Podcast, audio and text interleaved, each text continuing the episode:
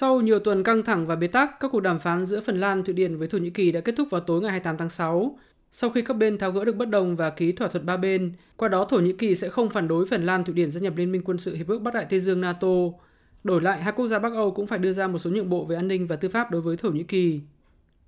Bất đồng giữa Thổ Nhĩ Kỳ với Phần Lan Thụy Điển là vướng mắc lớn nhất đối với NATO vào thời điểm khối quân sự này nhóm họp thượng đỉnh trong 3 ngày tại thủ đô Madrid của Tây Ban Nha, từ 28 tháng 6 đến 30 tháng 6. Trước đó, sau khi Phần Lan và Thụy Điển quyết định nộp đơn xin gia nhập NATO hồi giữa tháng 5, Thổ Nhĩ Kỳ, một quốc gia thành viên quan trọng của NATO, đã phản đối quyết liệt vì cho rằng hai quốc gia Bắc Âu chứa chấp các thành phần bị Thổ Nhĩ Kỳ xếp vào danh sách khủng bố, chống đối với chính quyền Thổ Nhĩ Kỳ. Sự phản đối của Thổ Nhĩ Kỳ có nguy cơ đẩy hồ sơ gia nhập NATO của Phần Lan Thụy Điển rơi vào bế tắc kéo dài, bởi theo quy định của NATO, việc kết nạp một quốc gia thành viên mới cần nhận được sự đồng ý của tất cả 30 quốc gia thành viên còn lại.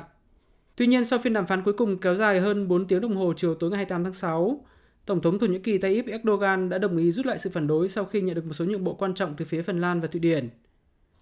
Theo một số nguồn tin, trong thỏa thuận ba bên, Phần Lan Thụy Điển đã cam kết sẽ gỡ bỏ lệnh cấm vận vũ khí với Thổ Nhĩ Kỳ, ủng hộ chính quyền Thổ Nhĩ Kỳ trong vấn đề đối phó với Đảng Công nhân Người Quốc PKK,